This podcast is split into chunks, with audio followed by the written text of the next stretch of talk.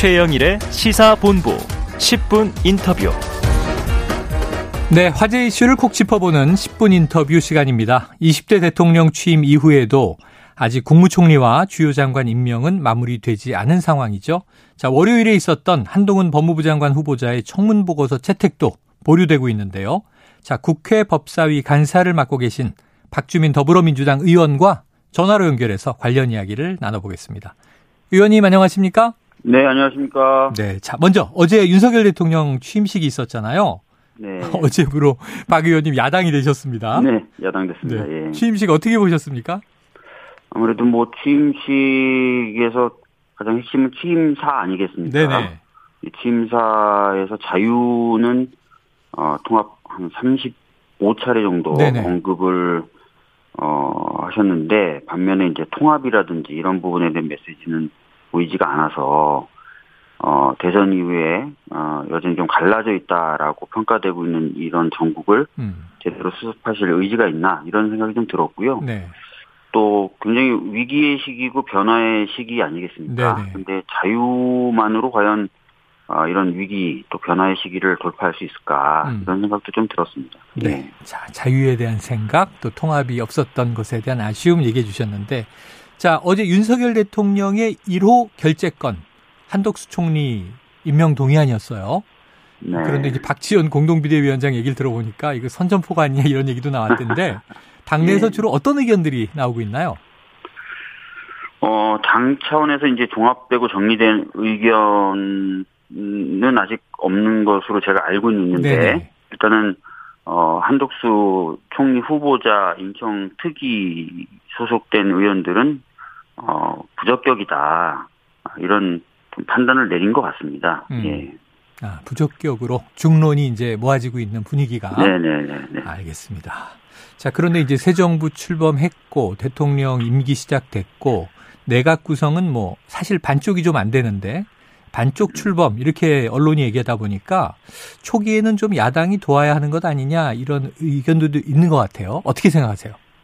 음, 뭐, 출범 초기에, 어, 당연히 이제 야당이 협력해야 될 건 협력할 것입니다. 음, 어, 아까 잠깐 사전에 이제 뉴스 브리핑에도 나왔지만 뭐 네. 추경이라든지 이런 것들은 저희들이 적극적으로 협조를 할 거고요. 네네.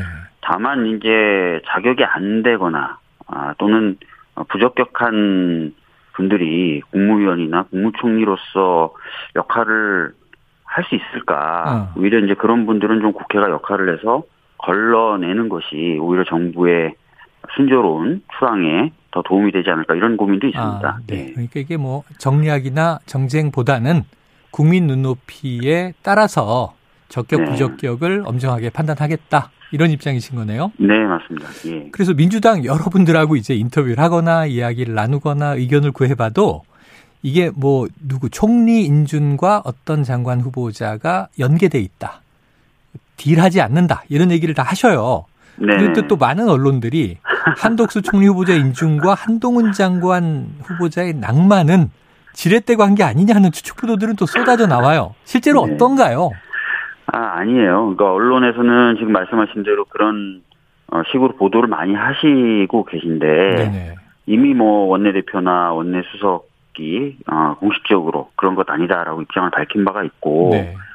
어, 법사위 간사인 어, 저하고도 그런 식의 대화를 계속 나누고 있습니다. 그래서 음. 별개로 봐야 되는 것이고요. 이게 뭐 연결돼서 마치 거래를 하는 것처럼 그렇게 처리되진 않을 겁니다. 예. 네. 자, 이건 거래는 아니다. 그럼 지금 네. 분위기로 보면은 한덕수 총리 후보자도 당내 중론은 부적격이다. 네. 그리고 한동훈 장관 후보자도 일단 민주당 입장에서는 옳지 않다고 보시는 거죠. 예, 뭐, 어, 인사청문회 전후 통해서 여러 가지 이제 의혹들이 제기됐지만 제대로 해명은 안 됐죠. 음. 어, 그런 부분이 해명이 안 된 상태인데 저희들이 적격 판정을 하기는 어려울 것 같습니다. 네. 예. 자, 이 한동훈 후보자 인사청문회가 9일 오전에 열렸는데 다음 날 새벽 네. 3시 반까지 가서요. 네네. 저도 잠을 못 자고 취임식을 봐야 하는 좀 야속했는데요. 네. 자, 이 한 후보자의 인사청문회 이렇게 정회하고 하면서 길어졌던 이유. 지금도 정회 상태인 거죠? 아닙니다. 정해를 했지만 12시가 넘었기 때문에 아마 차수 변경. 어, 자동적으로 산회가 됐을 겁니다. 아, 산회가 된 것이다. 네, 별도의 차수 변경이 없었으니까요. 네네네. 네, 그렇게 보셔야 될것 같고. 여러 날이 지났군요, 벌써. 네네네네. 그럼 산회로 보고 이제 청문보고서 채택 여부만 여야가 합의 사안으로 별도로 두고 또 있다. 협의해서 처리를 할지 이런 것들이 결정해야 될 것 같습니다. 예. 네, 그날 저도 쭉 보면서 무슨 뭐 과거에 이제 아파트 매입이나 양도세 네. 자료를 추후에라도 내달라. 그래서 네. 사실은 정회하시면서 자, 들어오는 추가 자료를 보고 판단하자 그러셨는데 더 들어온 네. 게 있습니까? 오늘 그 두 건의 자료를 보내왔더라고요. 네네. 아, 오전 11시경에 제가 자료를 봤는데, 어, 두 건, 지금 언급하신 그 두 건 중에 한 건은 자료가 없어서 못 내겠다라고 아, 왔고, 내용이 예, 양도세 부분은, 어, 자료를 보내왔어요. 그래서, 삼풍 아파트 매입에 대한 예, 그런 것까지 포함해서 이제 검토를 해야 되는데, 네. 반면에 이제 또 오늘 어, 어떤 언론의 단독 보도를 봤더니 또 자녀의 스펙 쌓기 중에 한 부분이었던 앱을 개발했다라는 네네. 부분 있지 않습니까? 네. 그게 또 국내 앱 개발자에게 어, 금전을 주고 음. 만든 것이다라는 의혹 보도가 또 나왔더라고요. 그래서 네. 여전히 이제 그 자녀 스펙 쌓기 또 스펙 쌓기 과정에서 편법, 탈법, 불법 이 부분은 좀 해명이 안 되고 있는 것 같습니다. 아, 예. 청문회 후에도 또 제기된 의혹이 있고 네. 네. 자, 청문회장에서도요, 이, 그 이야기가 많았습니다. 한동훈 후보자 딸의 스펙 관련 기부, 대필, 표절, 이 의혹들에 대한 공세가 많이 나왔는데요. 네. 한동훈 후보자는 이제 이 송구하긴 하다 나중에 이제 사과하면서도 네. 예, 하지만 결코 위법과 반칙은 없었다. 입시에 음. 사용할 계획도 없고 사용하지도 않을 음, 것이다. 네. 그러면은 어떻게 보십니까?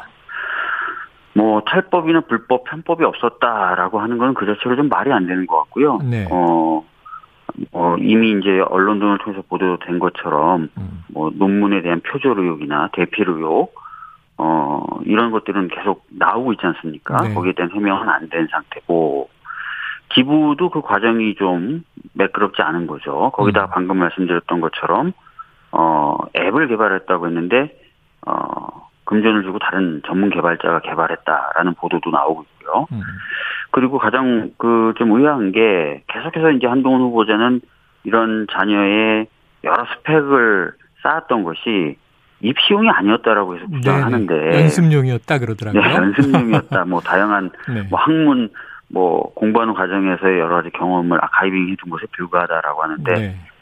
그걸 일반 국민들이 믿으실까요? 음. 그리고 사실 이제 그 친척 중에 거의 비슷한 코스로 미국 대학을 간 친척이 있는 거지 않습니까? 네네. 네, 그래서 전반적으로 이 해명의 진실성을 믿기가 좀 어려운 음. 네, 그런 상황인 것 같습니다. 예. 알겠습니다. 그런데 이제 이 이른바 부모 찬스 이야기가 나오다 보니까 이 민주당의 청문위원 여러분들이 네. 주로 이제 조국 전 장관 사태와 이제 비교하거나 어떻게 네. 생각하느냐는 질문들이 많이 나왔어요. 네네네. 그런데 요걸 보면서 또 오히려 아 저건 패착 아닌가? 민주당이 음. 조국의 강을 아직 못 건넜나? 뭐 이런 이야기도 나오던데 이박 의원님은 어떻게 생각하십니까? 이렇게 봐주시면 될 것 같아요. 그 법을 집행하는 사람은 굉장히 공정하고 엄정해야 되겠죠. 음. 어, 상황에 따라서 잣대가 달라지면 법을 집행하는 사람으로서 매우 부적절하겠죠. 네. 어, 타인에게는 엄격한 잣대를 들이대고 바- 본인에게는 굉장히 느슨한 잣대를 든다. 또는 본인의 측근, 본인의 가족, 뭐 본인 세력 이런 쪽에는 느슨한 잣대를 댄다. 그러면은 그 법 집행의 공정성을 신뢰할 국민은 아무도 없습니다. 음. 그래서 그런 관점에서 과거에 이제 조국 전 장관에 대해서 수사할 때 굉장히 엄정하고 그러지 않았냐. 그렇다면 적어도 그 기준을 어, 동일하게 어, 적용돼야 되고 적용해야 되는 것 아니냐는 차원이었다라고 생각해 주시면 될 것 같아요. 네, 알겠습니다. 자, 그런데 이제 청문 과정에 다음 날 언론에 많이 보도가 됐습니다만 일부 민주 민주당 의원분들이 이 모 교수를 이모 착각하거나 예. 또 이제 한동훈 후보자의 딸 이름을 뭐 한땡땡 영리법인 이렇게 기업명하고 오인하거나 음. 그런 모습 때문에 이제 이게 부실한 준비한 거 아니냐 이제 네. 이런 비판도 이제 있었고요. 또 호통치는 모습, 뭐 샤우팅 음. 이것도 보기 좋지 않았다. 자, 네. 오늘 아침에 이준석 국민의힘 대표가 청문회에서는 민주당이 졌다 이렇게 얘기를 하던데 음. 요 대목은 어떻게 보세요? 어, 일부 실수가 있었습니다. 뭐 음. 그 부분까지 저희들이 그 없었다 이렇게 말씀드릴 네. 수는 없고요. 어, 다만 자료 제출이 거의 되지 않은 상황이었고 음. 서면 질의도 제가 이제 기한을 넘겨서 서면 질의에 대한 답변이 오는 걸 처음 봤습니다. 아, 예, 그리고 매우 부실하게 왔고요. 그래서 뭔가 제대로 된 검증을 하기가 어려운 상황에서 청문회가 진행됐다라는 점도 좀 이해해 주셨으면 좋겠고요. 네. 어, 그 과정에서 이제 생긴 문제다. 이렇게 또 봐주셨으면 좋겠습니다. 예. 네. 자, 또 청문회에서 이제 개인적인 의혹 문제뿐 아니고 제일 큰 쟁점 하나가 이제 검찰 수사권 기소권 분리 사안 아니었겠습니까? 네. 네. 검사 출신이고 또 법무부 장관 네. 후보자니까요. 네. 네. 그래서 이제 여기에 대해서 어, 한 후보자는 아주 일관적으로 처음에 네. 이제 소위 검수한 박 이것도 이제 사과 논란이 있었습니다만 네. 팽팽한 논리 싸움이 계속 이어지더라고요. 그런데 네. 또한 후보자도 밀리지 않았다 이런 평가도 있었는데 이 대목은 좀 이 민주당 입장에선 어떻게 한 후보자의 논리에 대한 비판이나 설득이 가능하다고 보세요? 어, 한동훈 후보자도 인정을 한 부분이 있는데요. 그게 음. 뭐냐면 소위 말하는 6대 범죄. 네네. 그러니까 검찰이 직접 수사를 할 수 있었던 6대 범죄. 이게 이번에 법을 개정해서 2대 범죄로 줄어든 것 아니겠습니까? 음.